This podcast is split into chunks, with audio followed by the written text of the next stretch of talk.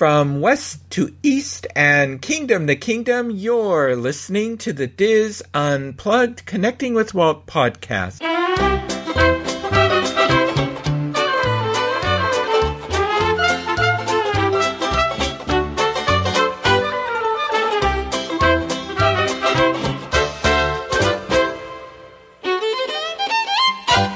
Connecting with Walt is brought to you by Dreams Unlimited Travel, experts at helping you plan the perfect Disney vacation. Visit them on the web at dreamsunlimitedtravel.com. Hello and welcome to episode 109 of the DIS Unplugged Connecting with Walt podcast. I am your host and DIS historian Michael Bowling. I am joined by my co-host, producer, and good friend Craig Williams. Craig, how are you today? I'm doing good, Michael. How are you? Oh, I'm doing well, thank you. You know, you sound very clear coming from the being first in line for that Cats film that's coming out this Yikes. December. mm, yeah, I don't. I don't think that was me. And maybe you got your lines crossed on that. Uh, I I can promise you, I will probably see it. Uh, just out of like sheer sheer wonderment. Like it's you know it, it's like watching a car wreck happen. And That- you just don't want to look, but you have to. That was quite something, wasn't it? just really like I don't want to take away from the people who have clearly worked very very hard on on this movie and and such you know it's it, they they have a, a task to bring a, a musical to life and they decided on the methods that they decided on uh, it just looks terrifying as I all get out but I, I don't know if I could do much better, so I'm not going to knock him. Yeah, it was it was amazing. Yeah. So, um, yeah, yeah. It, and what's interesting is is that you know th- that film was considered over the years many many times to be. Um, uh, you know, to be animated, but T.S. Eliot did not want his little Jellicle cats turned into a Disney film. He didn't want them cute and all that. So, uh, so you know, so Disney, you know, made the Aristocats so instead. But, but the interesting thing was is that Steven Spielberg had a, a version of it that he was sort of working on, in, um, an animated version of Cats, and it was going to be set during the Blitz in London from 1940 to 41 and there's some beautiful uh, you know um, like storyboard art and concept art from that that's out there on the internet and all that. And and it looks interesting. And i thought yeah you know i think this would have worked uh, as an animated film but it, this was in the late 90s and it got canceled so Yeah, Anyway. I'm actually. I just looked it up right now, so I had to. You piqued my interest immediately on it, and it is beautiful artwork. Uh, isn't it Yeah, no, it, that it really is. Um, the the Steven Spielberg stuff, it's pretty stunning. Uh, yeah, I, I, I'm impressed. I know I'm not uh, describing it visually, but I will. I'll add a link to it in the show notes okay because it's it's worth looking at, even though it has nothing to do with anything we're talking about today. Uh, no well animation we are talking about animation today That is But I- true. I but I just when I saw that, I just thought at some point didn't somebody say, you know, this doesn't this doesn't seem like a really good idea. yeah. You know, but Well, anyway. And I mean, it comes full circle because uh, it's you know Steven Spielberg is still technically involved in in this Cats movie as well too. So uh, so he's finally getting Cats off the ground. yeah, yeah, he's probably thinking what could have been.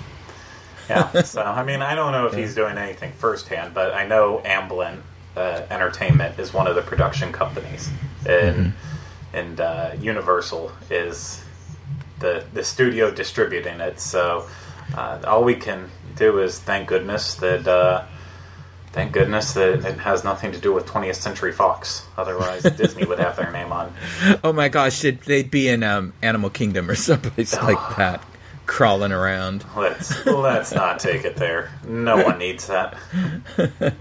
oh, oh! This past weekend, I had great fun. I was at the Lasseter Family Winery, and I went to their lobster boil. I've, that was for members. I'd never been to a lobster boil. Have you ever been to a lobster boil? I have. It's been a long time though, since my wife is uh, allergic to shellfish so oh, yes. uh, she cannot partake in anything like that. But uh, I saw I saw your photos of it. Yeah, it's just you know a ton of seafood spread out, and you're you're eating disgusting. It, yeah, you are because they boil everything and then they just pour it out without the water, mm-hmm. just down the row, just down the center of you know picnic style tables family style tables and there's lobster shrimp potatoes artichokes um, oh gosh, corn on the cob, and and um, they had roasted garlic in there because they also had sourdough bread, and I mean there was all kinds of stuff. And you're right, the only utensil you have is your lobster cracker, you know, and and then and they'd had it had cheese and a charcuterie, um, you know, spread before that. And then anyway, so it was it was a lot of fun. I don't know if I'd do it again, but we had we had a lot of listeners there, a number of listeners, and then there were some friends and all that who were there. So yeah, so that was, but I enjoyed it. So and of course there was wine, um, Lasseter wine. Yeah, I would hope that that would be there at the very yeah. least, but yeah. So anyway, so it was cool. So if you ever have a chance to go to a lobster boil and you're not allergic to shellfish, I would say go at least once. Part of me is I just don't like to work that hard for my food you know?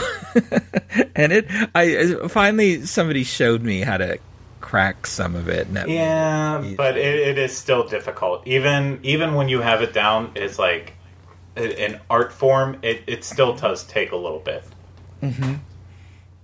Yeah, it does it does a lot So, and um, folks might remember a couple weeks ago we talked about our appearance talking about Star Tours on the Disney edition, um, our Disney discussion podcast with our friends Tony, Sparrow, and Stitch, and they had part one.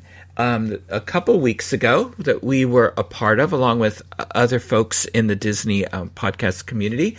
And this week is part well, it's episode 44, and it's part two of their series where they talk about the history of Star Tours and Star Wars in the Disney parks. And we're back on there again because uh, Tony did a masterful job of, of taking our, our, you know, what we submitted, and he's broken it up along with everybody else's and re edited it into you know different segments. So, Craig, I think all all your work with our sound effects is on the cutting room floor.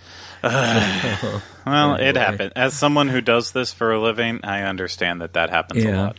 Yeah, but but we but if we're invited back again, we know. But it anyway. It's I listened to it this morning. It's a lot of fun, and uh, so so I'd say check it out. DisneyDiscussions.com, and uh, especially if you want to hear about Star Tours and and um, and anyway, so and we're on there too, and we'll have a link in our show notes to that episode.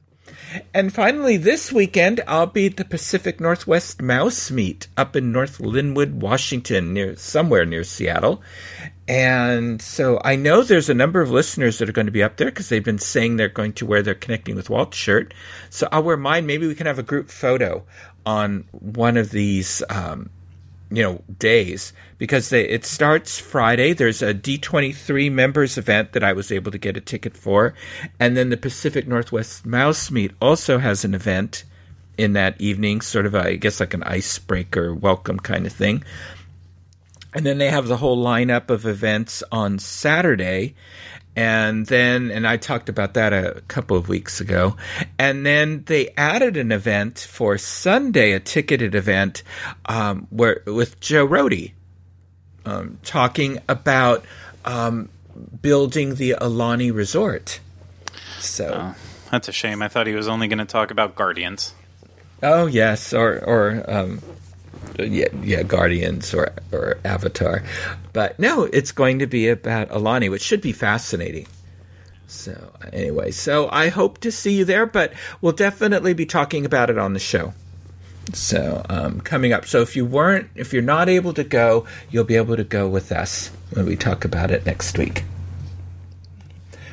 Well, as part of our celebration of Mickey Mouse's 90th anniversary, Craig and I have been running a series on the life and career of Mickey Mouse, which is a part of our larger series on Walt Disney's animated films. So, as part of our celebration, we invited Disney animator and Disney legend Andreas Deja on the show to talk about how he became an artist, joined the Walt Disney Studio as an animator, and becoming the guest curator of the exhibition currently running at the Walt Disney Family Museum, Mickey Mouse from Walt to the World.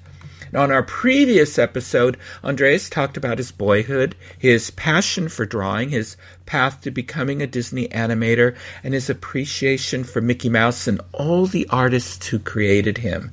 So, so if you have not listened to that previous episode, I suggest you pause here and go back and, and listen to last week's episode.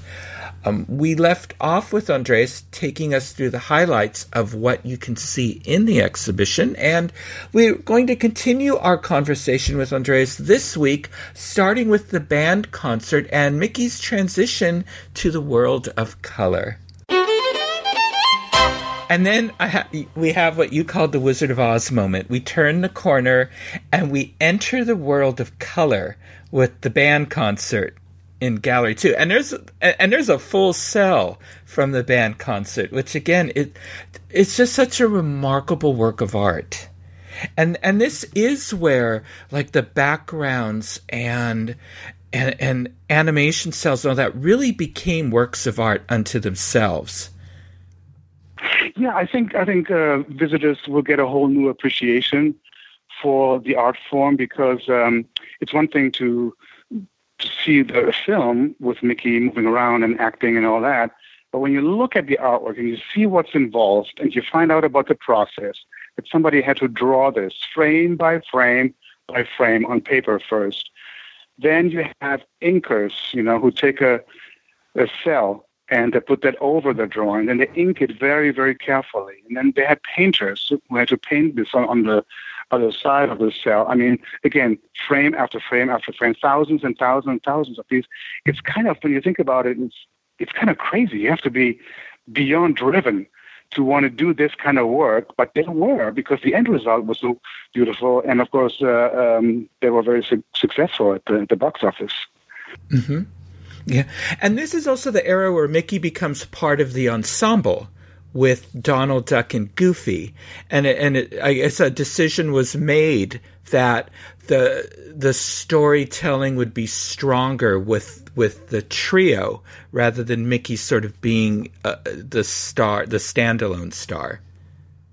Right. And they continued with a few of those. Uh, Fantasia, of course, he was uh, mm-hmm. the single star The Sorcerer's Apprentice. But um, the story team and Walt soon found out that when you have those more or less eccentric characters working with each other, uh, the situations become really juicy and animatable, you know, and the, the conflict is easier to show and comedy than as if you just have Mickey alone. So there are these wonderful shorts like Lonesome Ghosts and clock cleaners, you know, where you have Mickey and Donald, who's always eccentric and loses his temper, and Goofy, who's so slow to to figure things out, but good, good, good natured at the same time. And uh, it's, it, I mean, those three work together so well that they decided, yeah, let's just keep them together for a whole uh, series of new shorts. Mm-hmm. And I know that there's a lot of artwork from the Brave Little Tailor in this gallery, and this cartoon short is your particular favorite because this is sort of a, a turning point. You said in the animation and design of Mickey. Can you can you tell our listeners why? Yeah, absolutely. Um, there is this opening sequence uh, where Mickey Mouse, uh, as the brave little tailor, is being presented to the king and and the Princess Minnie, and um, he is describing how he beat seven in one blow. Of course, he's talking about flies, but everybody, since the, the topic had been talking about giants, everybody thinks he beat seven giants. And there, for the first time during that section, as he explaining what he had just done, and he's proud of himself. Um, that kind of acting is something that only Frank Thomas could do because Frank Thomas was somebody, or he was an animator who internalized a character and really thought about the feeling and the nuanced emotions of the characters first, and then animated that.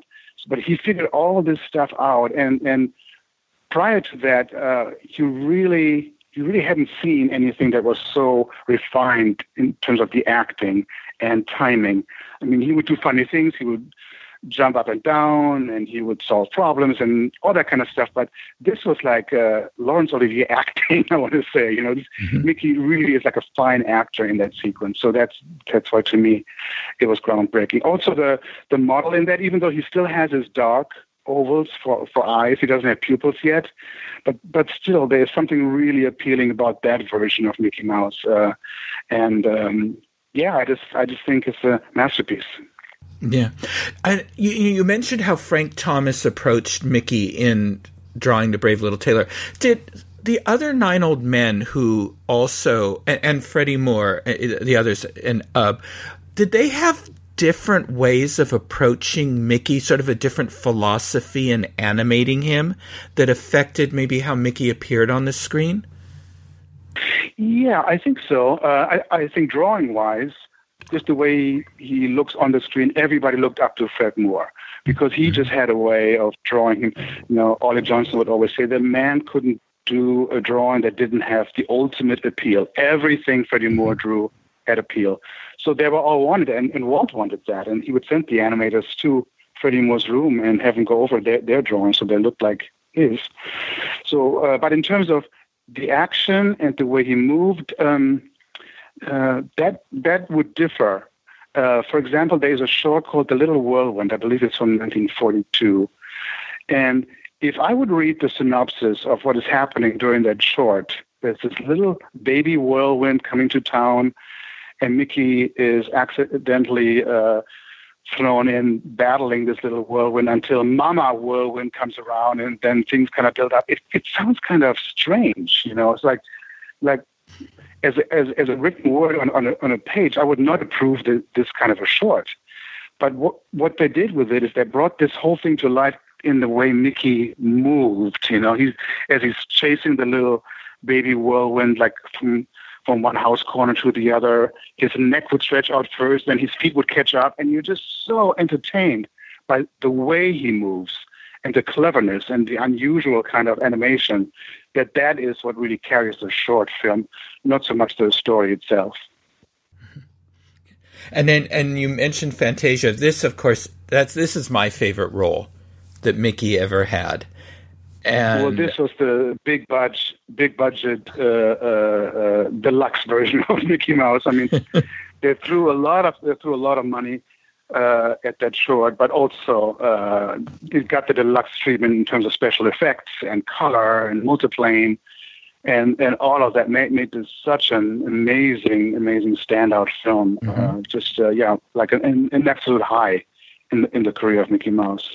Yeah, and there's a whole gallery just devoted to Fantasia. So Fantasia lovers, I mean, you, there's so much different artwork from for this film, including the original 1940 trailer, where I don't know where they dug that up, and that's playing in that gallery.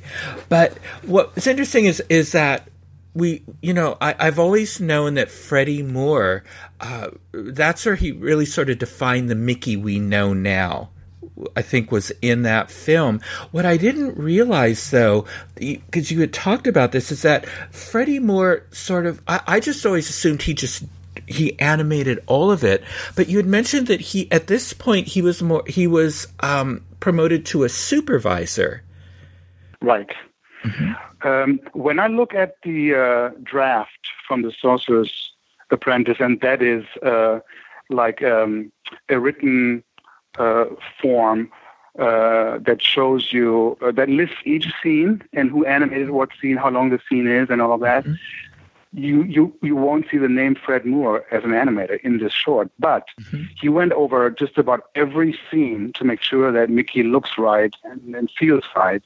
So um, I have a whole bunch of drawings where he went over Preston Blair, for example, who animated on it, or other animators. So he had his hand is all over that film, just not not as an animator. He kind of supervised the look and the action of Mickey Mouse.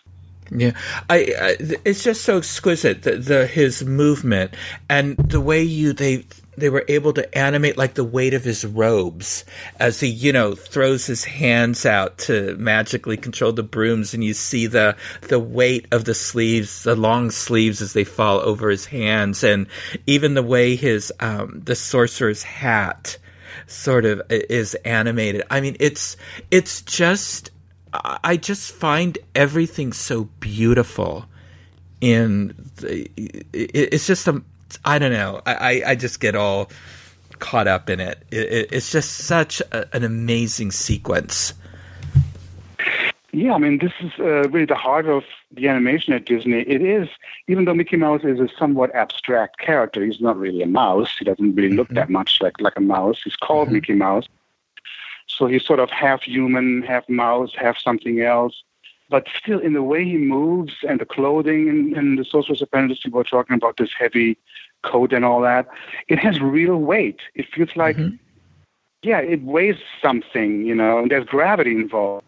And uh, uh, I think that's what Disney and animation is all about, making people believe that this thing really exists. Mm-hmm. Absolutely and that's why I can just watch this sequence over and over again. And plus, it's a great storytelling, you know, sequence as well. And now there's a gal and uh, there's a gallery dedicated, I think, to a part of Mickey's career people don't know a lot about. Although I grew up with them, the Mickey comic strips and the comic books. And I think that went a long way. That when you know, I'm of the generation where we we had to wait years to see anything from Disney in the in in the theaters. Not like now. Oh, and we and you would catch them every week on television with you know Walt's show on Sundays, but the comic strips and comic books were out all the time. And but there must be very different challenges to be a comic strip and a comic book artist when you're transferring an animated character to a static medium like that. The st- and, I mean everything the drawing and the storytelling method must be very very different. Well, um, yes and no. Uh, I mean, you you don't have movement to deal with. Mm-hmm. You're telling Mickey's story in uh, in still form, in still drawings, one sketch after the, the other. Uh, but before you start on the animation for any Mickey Mouse short or any animated film for that matter, you need to storyboard that story. So the, the comic strip is, is sort of a continuation of a storyboard because the storyboard does the same thing. It shows scene by scene what's about to happen and they write the dialogue underneath, you know, if there is dialogue. And the whole uh, film or the whole story evolves over many many sketches like that. So I, I, I think the the comic strip just takes it a step further and presents the film like that, but in, in, a, in a clean, pristine way. Mm-hmm. Yeah, no, that's true. They are sort of like little storyboards in many ways. I miss them. I wish they were still around. so, yeah. And then you t- you already mentioned the merchandise gallery. The one thing though that I was amazed by is we we did we've done a couple of episodes on Kay Kamen, um, and one of the things I talked about were, were the de- you know the catalogs that he did for the department stores to promote the merchandise and the merchandise displays that he did for the department stores for the Christmas season. I had never seen one of these. I had no idea how big and elaborate they are, but you have one in there from, I guess, from London. It, this thing's huge, and apparently it was mechanically um, animated as well. Yeah, parts of this gigantic panel that's about as big as a, as a, as a wall had movable parts in it that were um, moved uh, uh, electrically, you know, some some kind of a way. Um, they don't move right now because uh, we don't have all the, all the parts. But uh, it's just it's just amazing of the craftsmanship even to create something like that in London. Mm-hmm. And uh, uh but I think um, that any kind of a merchandise such as this, or other items that you, you can actually purchase really helped um, the company to keep going because sometimes a short film would maybe just break even, but it was the merchandise that break that brought in the dollars to finance the next project. So it was huge, hugely important for the company to do Mickey Mouse watches and Mickey Mouse toys and Mickey Mouse uh, T-shirts and all of that because uh, it just brought in that extra revenue that they needed in order to keep going. Mm-hmm. So yeah, and yeah, and there's a lot of cool stuff. There's this um, French carousel figure of Mickey Mouse in in there. I can't imagine anybody actually rode that, but um, but he has been de- depicted in so many ways, and depending on which country or which which artist would do Mickey. I mean, all these different versions. Even though, uh, as far as I know, they had access to uh, uh, like so-called model sheets that show Mickey Mouse how he's to be de- depicted from the front to side and the back and all of that. But still, they brought their own sort of flavor to to the product, and some are quite surreal looking. Some are right on model, you know. So, but it, you get the whole range, you know, of the design versions of Mickey Mouse. Mm-hmm. Yeah, yeah. It, it, anyway, that that was a lot of fun, and uh, just to let our folks know too, there's some great tributes in there too. Like you have uh, you have tributes to various creators of Mickey Mouse, not just the animators, um, but you do have there's a tribute to all of the animators in there, including you. There's one of there's a little there's one of you in there, and then but also the voice actors everyone who voiced Walt Disney. I, am sorry, everyone who voiced Mickey Mouse in there too, and you can listen to them. Mm-hmm. It was kind of important to me, uh, and I talked to the audiovisual team at the museum. I wonder if we can do this because this this really hasn't been done. People just see Mickey Mouse, and it seems like the same voice, but we all know it wasn't always the same voice.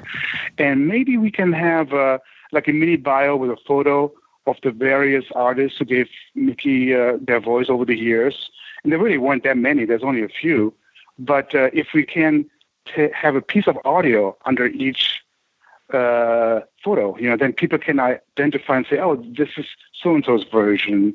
This is Wayne Allwine's version," and then all of that. And I, I think it's kind of fun. They actually pulled it off, you know, at the museum.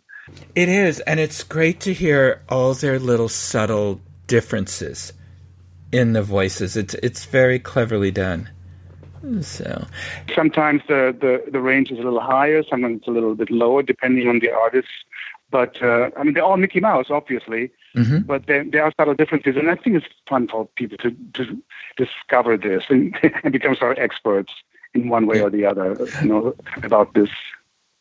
Yeah, and then on the second floor of the gallery, the, uh, you show how Mickey Mouse has inspired many artists in their own creation and um, there's some beautiful works of art up there. Norman Rockwell, Damien Hirst, um, Tennessee Loveless. Just the big time artists, you know. I mean, they all grew up with Mickey Mouse, all, all these artists, and they all Mickey Mouse meant something to all of them. So some of them felt the need to deal with the character and and do a portrait or do some kind of an idea with a with a character who was basically a, a childhood friend, you know. So um, yeah, it's it's amazing how many artists there actually were who interpreted Mickey Mouse their own way. I, I really uh, liked seeing the original of the Andy Warhol piece, that big famous Mickey Mouse portrait, and uh, but you only see it when when you see it in in in real life, so so to speak. That, that he he threw some Hollywood sparkle on the on the background. I know. I was surprised. Yeah, I never knew that. Yeah. Because when you see it in book reproduced in books, the sparkle isn't there. It's just a photo, you know. But then you you walk left and right, and you're like, oh my oh my god, he gave it the Hollywood treatment. How how fun is that? that is. That's great. And and with the light on it, it sparkles really well. So there's also a beautiful mural that Sirron Norris, who is well known for his murals in San Francisco, created for the 10th anniversary of the Walt Disney Family Museum. It's up there titled Generations, and it shows Mickey through the years. And as for you hidden Mickey fans out there, there's 12 hidden Mickeys in it, so you can find those. And there's a really nice tribute to Eyvind Earle um, in there as well. So which is which. I, yeah, I was, just, I was just going to say that, that that piece makes it kind of local and connects it to San Francisco because Sirron is a, is a local artist who, who does a lot of street art, and uh, this is sort of his tribute to Mickey Mouse uh, within the San Francisco context. You know, so I think I, I I think it turned out really really well. Yeah, it did. I wish they sold prints of that. I would give it as away as gifts. yeah, absolutely. So, and then you mentioned that yeah, there's photos of Mickey Mouse through the years in the theme parks, and then and then it's you you also the exhibition ends with Mickey's return to the big screen and television. But one of my favorites, and actually Craig and I have talked about this short, and it's it's one you worked on, and you don't see a whole lot of it uh, around, and that's the Runaway Brain in 1995. And we love that. How did that ever come to be? Because that is so different from any other Mickey Mouse short.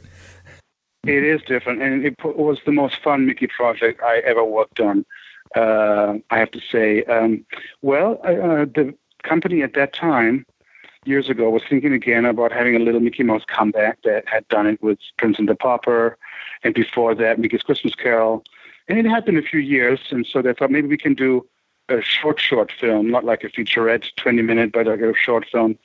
And then it just so turned out that um, Disney Animation annexed a little French studio in uh, on the east side of Paris, uh, and that studio had worked for Disney TV Animation, and they had finished the Goofy movie over in Paris. So all the animation around the Goofy movie was done by French animators, and they, they seem to be really, really talented. So then Disney Feature Animation said, that well, we, we could use some of your talent and help on uh, our project. And the first thing we want to do with you is um, Mickey Mouse short.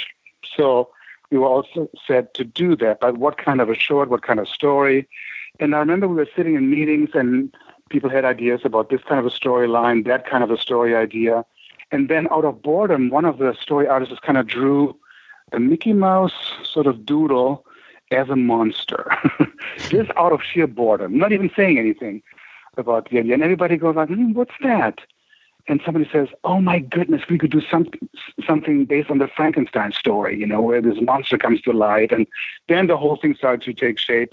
And um, so that's how this whole thing started. So we, we storyboarded that in Burbank and then shifted all over to Paris, France. And I moved over there for about three quarters of the year and worked with the French crew uh, to animate this. But um, it's it turned out to be really, really beautiful. The animation is gorgeous.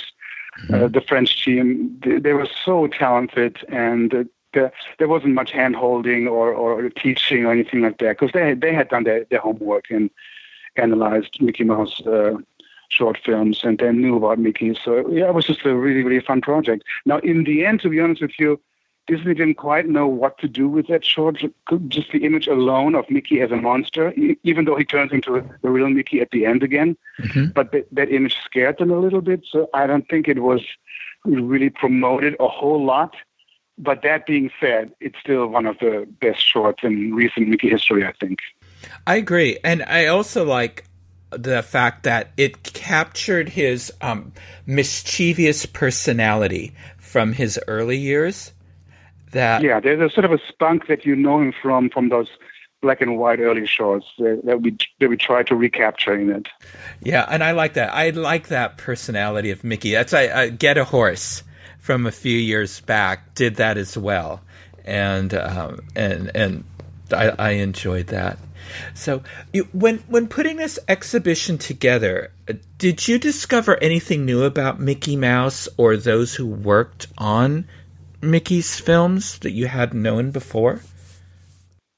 No, because I had always been interested in the history of Disney animation, and of course, that includes the history of Mickey Mouse. So I had read up a lot about what animator did what, who drew what, and um, uh, yeah, so I I kind of knew quite a bit. So I had the lucky fortune to actually meet some of the original animators like uh, Frank Thomas and Ollie Johnston, and talk to them about Mickey and how they handled him. And uh, I, I, I, I actually asked Frank Thomas this. I said, so when you did the Brave Little Tailor and that groundbreaking sequence when he's when he's talking to the king and the princess, you know, about what what he had just done, it was such a breakthrough in terms of acting. I mean did Walt call you and tell you that it was fantastic? And he said, no, no, it was just another film that we that, that we did, and uh, it, it, it, was a good film. He said, and uh, he was proud of it, but but it wasn't something that stood out at the, at the time. I think just just over the decades, you look back on it, and it really does stand out.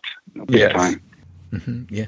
Now Mickey is so closely associated with Walt Disney that Lillian Disney once said that when she sees Mickey Mouse, it reminds her of Walt and how much she misses Walt. Um, when you draw Mickey, do you sort of feel a connection to Walt? I never met Walt. Um, he died when I was nine years old, mm-hmm. I believe. Yes, and um, uh, so I don't really know the man personally, mm-hmm. but I, um, I when I when when I draw draw Mickey Mouse, I have a connection to my childhood, and I try to to uh, dive into that enthusiasm, that that sort of devotion to the character that I had when when I was a kid. There's a naivete almost, or a sim- simplicity in the way you uh, admired that character. That's what I'm trying to trying mm-hmm. to dive into when I'm animating Mickey. So, so what do you hope people take away when they when they walk out of after seeing the exhibition Mickey Mouse from Walt to the World? What do you hope they come away with? Well, a couple of things. Um, first of all, uh, maybe to take away uh, or to, to, to leave with a new appreciation for the character and uh, the creation of the character. But but secondly, most importantly, even what what really can happen when you have an idea and you pursue it all the way, you get other people excited about your idea, and uh, where you can go with that mm-hmm. into the stratosphere in this case, you know. Mm-hmm. Um, so that might inspire some people to to follow their ideas slash dreams, you know, and and work on those, and who knows what will happen. Great. Well, yeah, and that that definitely carries on the legacy of Walt and and how he felt too, what his philosophy was. Because he he was full of ideas. He had them daily, basically, yes. you know, and uh, uh, I guess occasionally was talked out of him, but in most cases uh, they couldn't talk him out of him because uh, when he was starting to uh, talk about having cartoons in color. You know, like like the first Mickey's in color. Uh, everybody said, "No, you can't do that," and uh, the color is going to hurt the eyes of the audience. And then he talked about feature films and on and on and on. You know, all these inventions. And he just he just had the idea to do this. He wanted to do it, and by golly, he got it done. He did, and he knew who who to put together, who to surround himself with to get the job done. So. Well, that was that was part of his genius that he knew.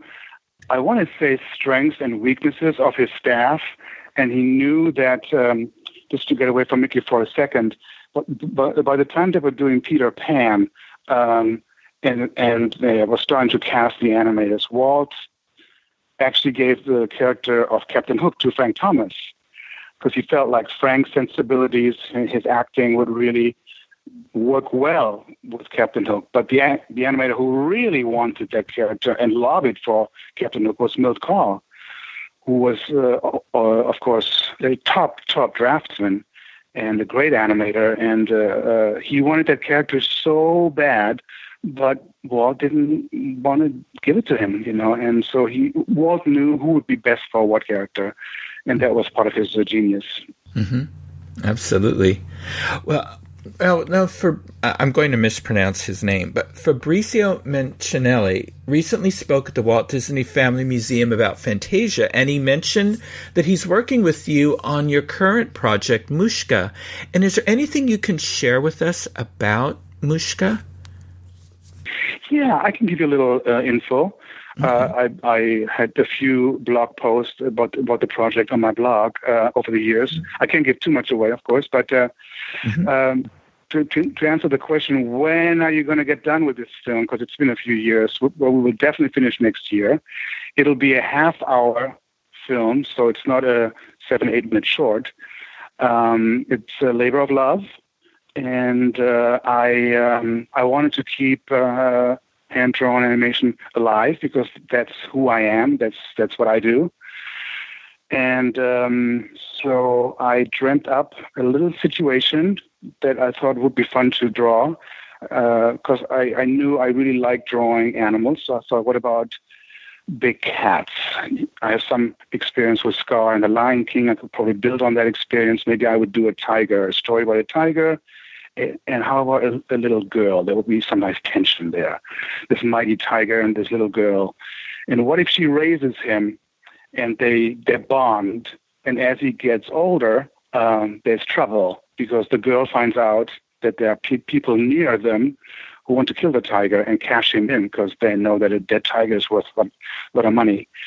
So the only thing she can think of is, or the only thing, thing she wants to do is save him, of course, from these bad people. And she takes him deep into the forest where she found him years before, or one year before, actually.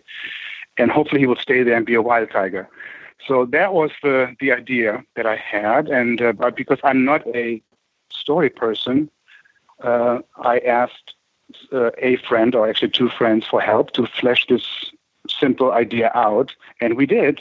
We fleshed it out, and uh, now it's a half-hour uh, dramatic film, and uh, I'm really, really proud of it. And um, yeah, so Fabrizio is doing the scoring, but uh, also I'm super, super lucky and blessed that I have a Richard Sherman song in it. Uh, because when I told the story of the film to Richard Sherman a few years ago, uh, I just gotten gotten started with the storyboarding, and he was really excited about the idea and offered to write a song. So that's the the important musical centerpiece of the film is Richard's song. Oh, that this sounds wonderful, and uh, so happy that you're continuing hand drawn animation because, well, for a lot of us, you know, as as amazing as computer graphic you know computer animation is there's there's a warmth and a texture and an emotion uh, about hand drawn animation that I think it's still hard for computer animation to fully capture. Yeah, they're kind of apples and, and oranges. I mean, both mediums are about storytelling, of course. Both are about acting, but there's something about um, something a bit more individual. Uh, when you see drawn animation, you see the artist's hand on the screen, basically. You can't really see that in computer animation, which has, of course, its own strengths. You know, with computer animation, you can take the camera and move around the room and in and out, and you can do all these spe- spectacular vista shots uh, that you can do not as easily in 2D animation. But um, so they all have their, their strengths, and uh, uh, but there's no reason why there shouldn't be any more hand drawn films. So that was my theory. So I'm I'm I'm on it. I'm on it, and we'll deliver next year. Excellent.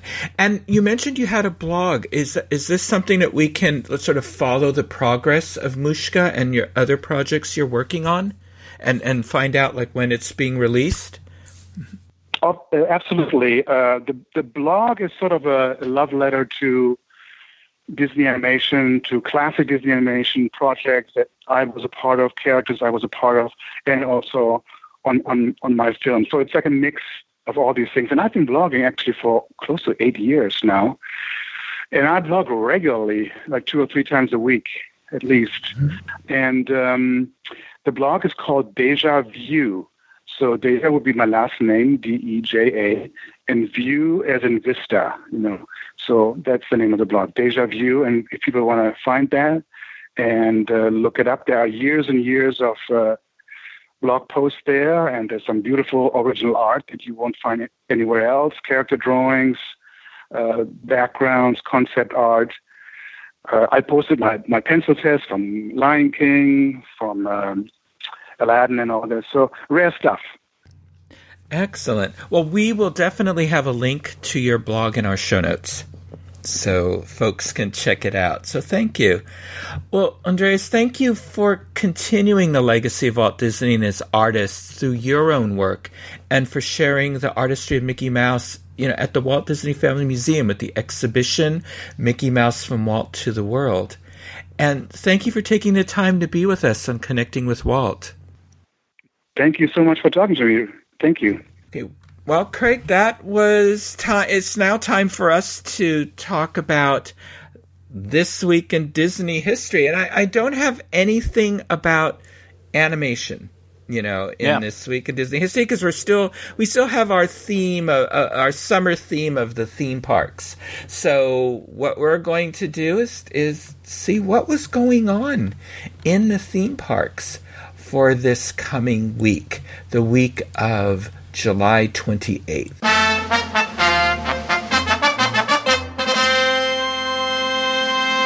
So are you all set I, to walk through the parks? I'll, I'll do my best. No promises. Great. All right. Well, let's begin with July 28th. Retired astronaut Buzz Aldrin, of course, of the famous Apollo 11 crew, and the second man to walk on the moon, just celebrated the 50th anniversary of that amazing event. Um, he took controls of which Walt Disney World attraction on July 28, 2003? That would have to be Mission Space. Yeah, absolutely. Of course, that's at Epcot. And this, well, he did this during the filming of an ABC television segment that featured the new attraction. Uh, this segment was ultimately shown on August 15th, 2003, on, of course, the ABC television network during their airing of the feature film Mission to Mars. In my opinion, an underrated movie. I saw that when it first came out, but I don't have any strong memories of it. Yeah, it's. Uh, I mean, it, got an all-star cast: Gary Sinise, Tim Robbins, Don Cheadle. Like it's so it, it's stacked in that realm. Uh, it's pretty ridiculous at the end once they uh, once they they meet the aliens and such. But Oh, you know, Marvin the Martian, and all that, that crossover with um, Warner Brothers. yeah, that's that'll be the day. Sort of Can't like you know, that. Rog. It was like Roger Rabbit. You know, they had Marvin the Martian. Crossover. Yeah, but on a completely separate subject, like uh, it's been like two months now or a month when they released the stills for the new Bugs Bunny shorts that they're making, and it looked beautiful. It did. It's much truer to the Bugs Bunny we know uh, as compared to the current Mickey Mouse shorts Yes, that are not true to the Mickey Mouse we know. I thought it was interesting, whereas you know, I how they're so much pushing the you know the current version of Mickey Mouse that's going to be in Runaway Train and is on you know Disney Channel is you know the Disneyland monorails and you've talked about this I'm sure on the Disneyland show. Um, I, I just can't remember. You know they have the wraps now of the Disney characters on the monorail. They're the traditional versions Yeah. of the characters they're not the new ones and I thought they probably knew better yeah, you but know then yeah, at Art Park you walked up and down Main Street and they were on the banners. Yeah, So- well, what can you do? You Those can't banners come down. No, I think it's just confusing. They need to be consistent and stick with the the true original. Totally agree with you. Hmm, yeah. Anyway, all right. July 29th, a special invitation only party is held on July 29th, 1999 to celebrate the debut of which Walt Disney World attraction? Hmm. I. It's going to be a wild guess on it, but I I know that Rock and Roller Coaster opened up in 1999. That's correct, starring Aerosmith at the Disney MGM Studios. This, of course, is an enclosed steel roller coaster. It is located at the end of Sunset Boulevard, and invited guests were treated to an all you care to eat buffet and bar, and a chance to ride the roller coaster with a member of Aerosmith, who are the guests of honor. So I, I'm not too sure how that worked because what was was there like one band member on each train. So if you were in the back, anyway, Now, I'm assuming that uh, we didn't find out about this until now, but in fact, uh, Steven Tyler has been cloned multiple times. The real Steven Tyler died 30 years ago, and uh, they were just they, they've got a room full of Steven Tylers. They just pull them out for for appearances, and in this case, they. They, they just kept putting him in every single row, and no one questioned it. that would make sense. Yeah. Anyway, anyway, so Rock and Roller Coaster will officially open to the public the following day. So I remember when they were thinking this was going to be rethemed to the Jonas Brothers. I remember that too. So, uh, and and now they've made a comeback. So see, it would have been it would have been current again. Yeah, but it's at the same time, no.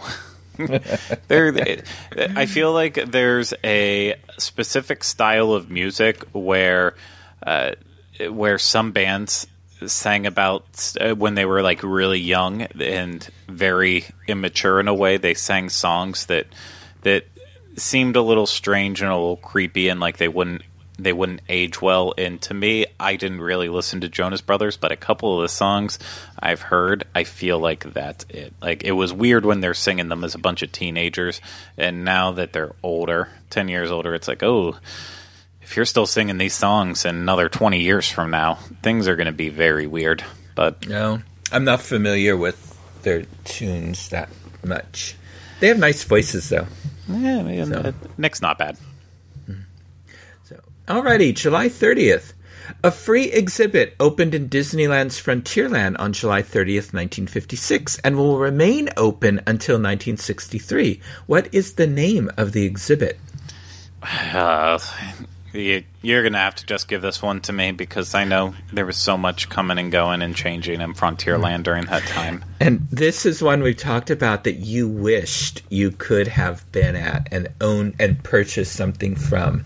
It was operated by Ultraviolet Products. The Mineral Hall oh, features yep. yeah, a free exhibit which includes a mineral display lit by blacklight.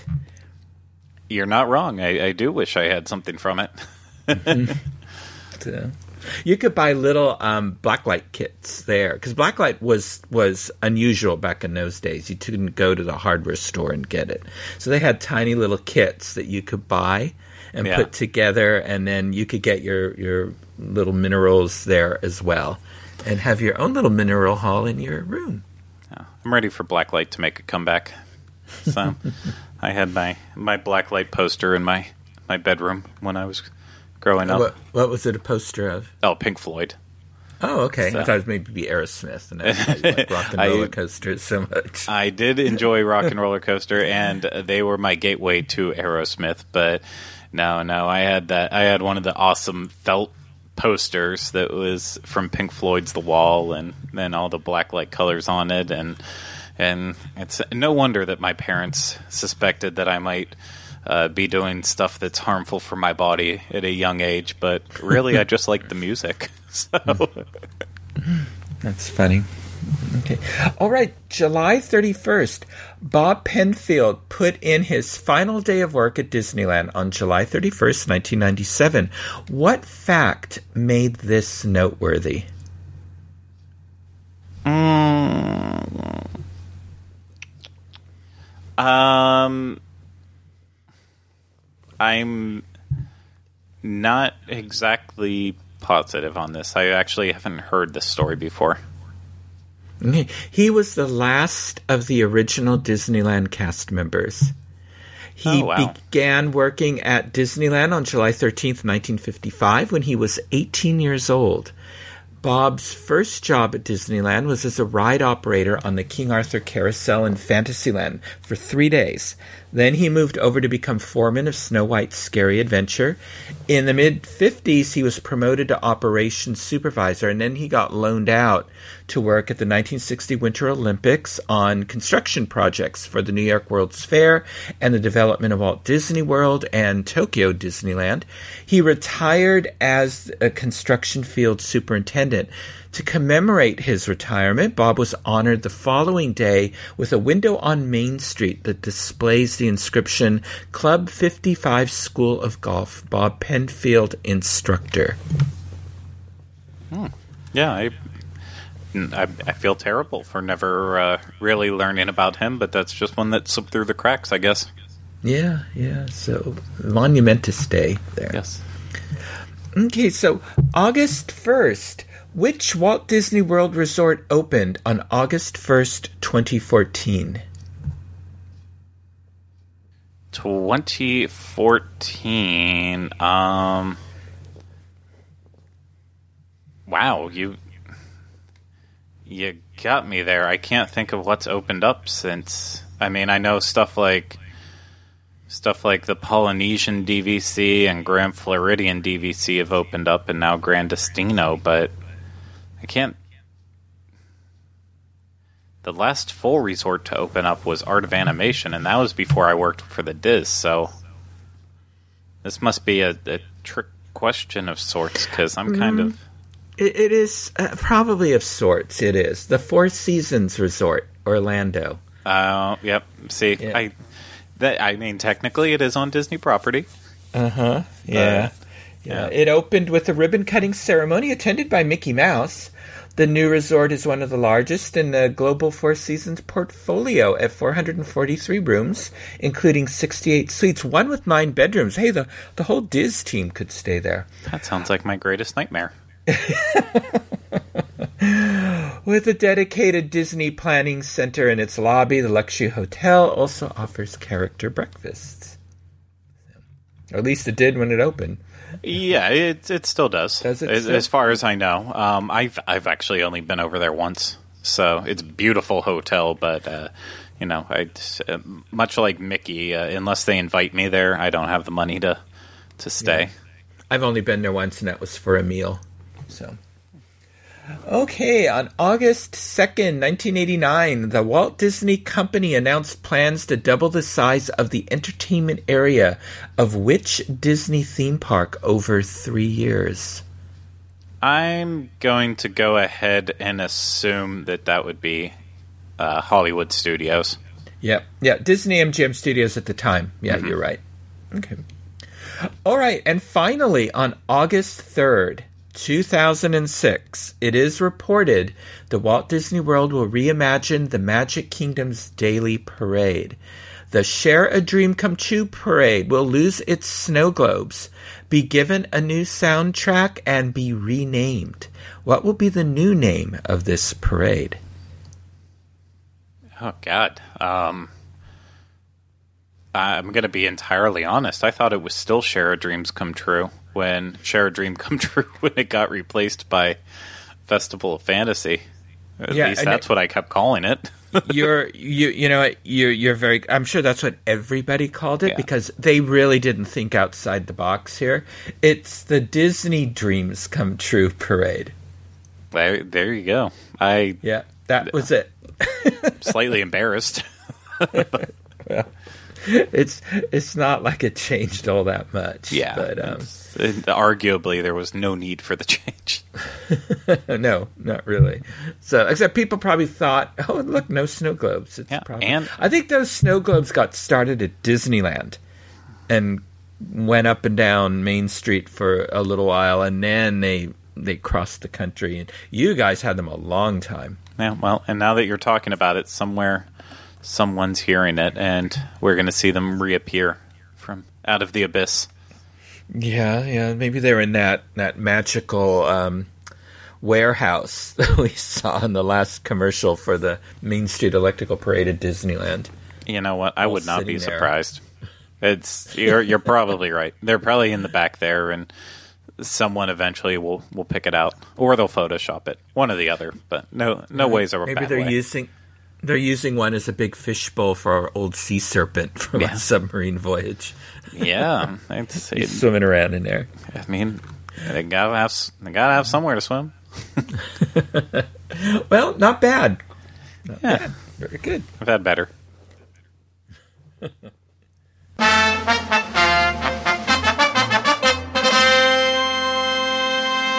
Well, you know, uh, uh, Craig, I've been fortunate to have heard Andreas speak several times, and I, I'm always touched by his enthusiasm and passion for his work and his passion for the legacy of Walt Disney and his animators. He's also very entertaining during a live presentation, and he's quite funny. Has a very uh, sort of a very sardonic sense of humor, very dry, but it's it's good. So, uh, um, it's but but you know it's hard to convey with just words what really a, a spectacular exhibition this is. There are works of art and displays that may never be publicly on view again, at least not all in one place. Like this is. So I can't recommend Walt Disney from Walt to the World highly enough. Uh, I think this is a must see for those who appreciate the art of animation, the history of Walt Disney and his animators, and Mickey Mouse, which is pretty much everyone listening. so, yeah. And if not, so, then, I mean, well, thanks for still listening. yeah. Well, the exhibition runs through January 6th, 2020 at the Walt Disney Family Museum in the Presidio of San Francisco. And if you visit, perhaps I'll see you there. So, Craig, until next time, how can our listeners connect with you? As always, you can find me on a random assortment of DIS shows, DIS Unplugged shows. But uh, if you want to connect with me faster, uh, always on Facebook, Twitter, and Instagram at Teleclaster. What about you, Michael? Well, you can send me messages at michael at wdwinfo.com. Twitter, I'm at mbowling121. Facebook, I'm Michael Bowling. Check out the one with the Connecting with Walt banner. Uh, Instagram, I'm Michael Bowling the DIS. And you can connect with me and Craig on the official Connecting with Walt Twitter page at Connecting Walt. Be sure to look for my Disneyland history segments on the DIS Unplugged podcast um, Disneyland show. And Craig always has a link to that in our show notes. If you would like to listen to more shows on the history of Walt Disney, his studios, his Imagineers, and Disneyland, check out our Disneyland podcast archives for my Disney history episodes at DisneyUnplug.com. And again, the link is in our show notes. And look for past episodes of Connecting with Walt on iTunes, where you can subscribe to our show and leave some positive reviews and ratings. Thank you for making us a part of your day. And remember, I only hope that we don't lose sight of one thing that it was all started by a man, Walt Disney, and his brother Roy.